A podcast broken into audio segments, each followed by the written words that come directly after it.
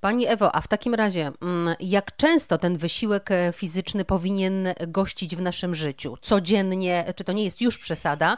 Mm, czy można ćwiczyć codziennie? I ile w ciągu dnia, żeby rzeczywiście odzyskać to, co gdzieś tam w czasie pandemii straciliśmy i w ogóle, żeby e, czuć się dobrze, żeby poprawić swoją sprawność?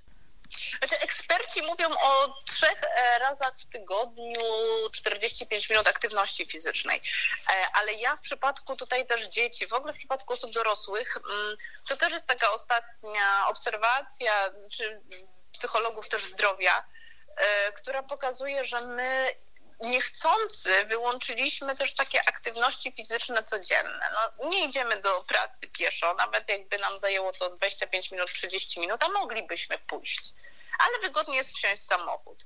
Mamy schody, którymi możemy się poruszać, ale my jednak wsiadamy do windy, jedziemy na drugie piętro. A teraz policzmy, ile razy wchodząc na drugie piętro schodami e, rzeczywiście bylibyśmy w stanie wykonać naturalnego ruchu. Więc e, myślę, że nie dzieliłabym aktywności fizycznej tylko na tą, która jest tutaj e, zinstytucjonalizowana, zaplanowana jak fitness czy zajęcia WF-u, ale też starałabym się przede wszystkim w takim życiu codziennym dzieci, bo to jest oczywiste, że one powinny być codziennie aktywne fizycznie, e, szukać aktywności, nie chcę jej nazywać podwórkowej, ale rzeczywiście podwórkowej, bo no myślę, że place zabaw, o ile jeszcze te najmłodsze dzieciaki gdzieś próbują być aktywne, są bardziej zagęszczone, to niekoniecznie boiska.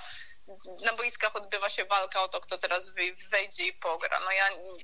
Blisko swojego domu z reguły jestem ja i może jeszcze jeden ktoś, a powinniśmy się bić o to, kto teraz będzie grał w pierwszej jedenastej, jeżeli jest boisko do piłki nożnej. Mhm. Więc ja, ja myślę, że szukałabym tej aktywności codziennej. Jak możecie iść pieszo, idźcie pieszo. Po co wsiadać do windy? Windy są dla ludzi, którzy naprawdę potrzebują tej windy, czyli mają wózek, ewentualnie no, niepełnosprawność, która nie może im się poruszać. Więc myślę, że też te codzienności, mm, które my straciliśmy, powinniśmy uzupełniać rzeczywiście aktywnością życia chyba też codziennego, mhm. bo nie tylko kwestia instytucjonalizowania ruchu jest ok. W jaki sposób najlepiej wypocząć? Mamy teraz długi weekend, e, niektórzy wzięli sobie wolne, e, w związku z tym mają jakieś 4, może 5 dni wolnego. Jak to zrobić, e, co odstawić, a co dołożyć do naszego dnia, żeby to był naprawdę efektywny wypoczynek i mam na myśli i dorosłych, i dzieci? żeby on był efektywny, odpoczynek musi być aktywny. To kiedyś powiedział pewien mędrzec który stwierdził, że my rzeczywiście czerpiemy wbrew pozorom największą satysfakcję z wypoczynku, który jest aktywny. Aktywny, żeby też było jasne, to nie znaczy, że ja znowu mówię idźcie biegać, grać w piłkę. Weźcie farby, pojedźcie na wycieczkę, zaplanujcie to sensownie. Nie wiem, czy mądrze, ale tak, żebyśmy mieli poczucie, że dzień, który przeżyliśmy, jest to dzień przeżyty z uważnością, że jest to dzień w jakiś naprawdę dobry sposób dla nas zaplanowany, żebyśmy nigdy nie mieli poczucia, że zmarnowaliśmy dzień. Więc ja myślę, że ten wypoczynek efektywny na pewno powinien być aktywny.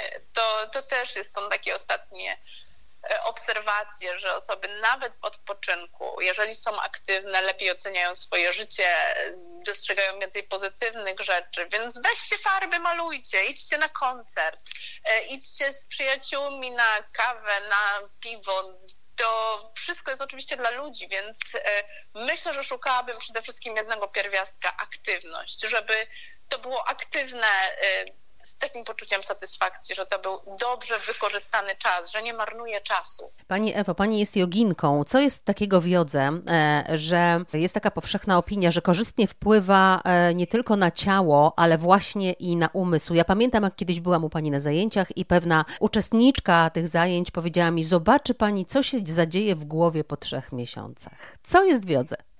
Myślę, że w jodze jest przede wszystkim poczucie równowagi. I to jest e, fundamentalne, że uczymy się poprzez e, praktykę, która musi być sumienna, bo bez sumiennej praktyki też nie dostrzegamy żadnych zmian. I tutaj wtedy jogą nazwałabym każdą aktywność fizyczną, e, ale rzeczywiście bez sumiennej praktyki, bez kontaktu ze sobą, bez poczucia czasami chaosu, ciszy, spokoju i braku spokoju, e, my też nie dostrzeżemy miejsca, w którym jesteśmy. Więc myślę, że to, co wzmacnia poprzez e, jogę człowieka, to przede wszystkim świadomość, gdzie jest, w jakim momencie jest, z czym jest i też fakt, dokąd pragnie iść i z czym pragnie iść, bo rzeczywiście to się dzieje nie tyle przez asany, ale przez chyba refleksyjność. O, myślę, że przez refleksyjność, która ma moc tutaj w ruchu po prostu.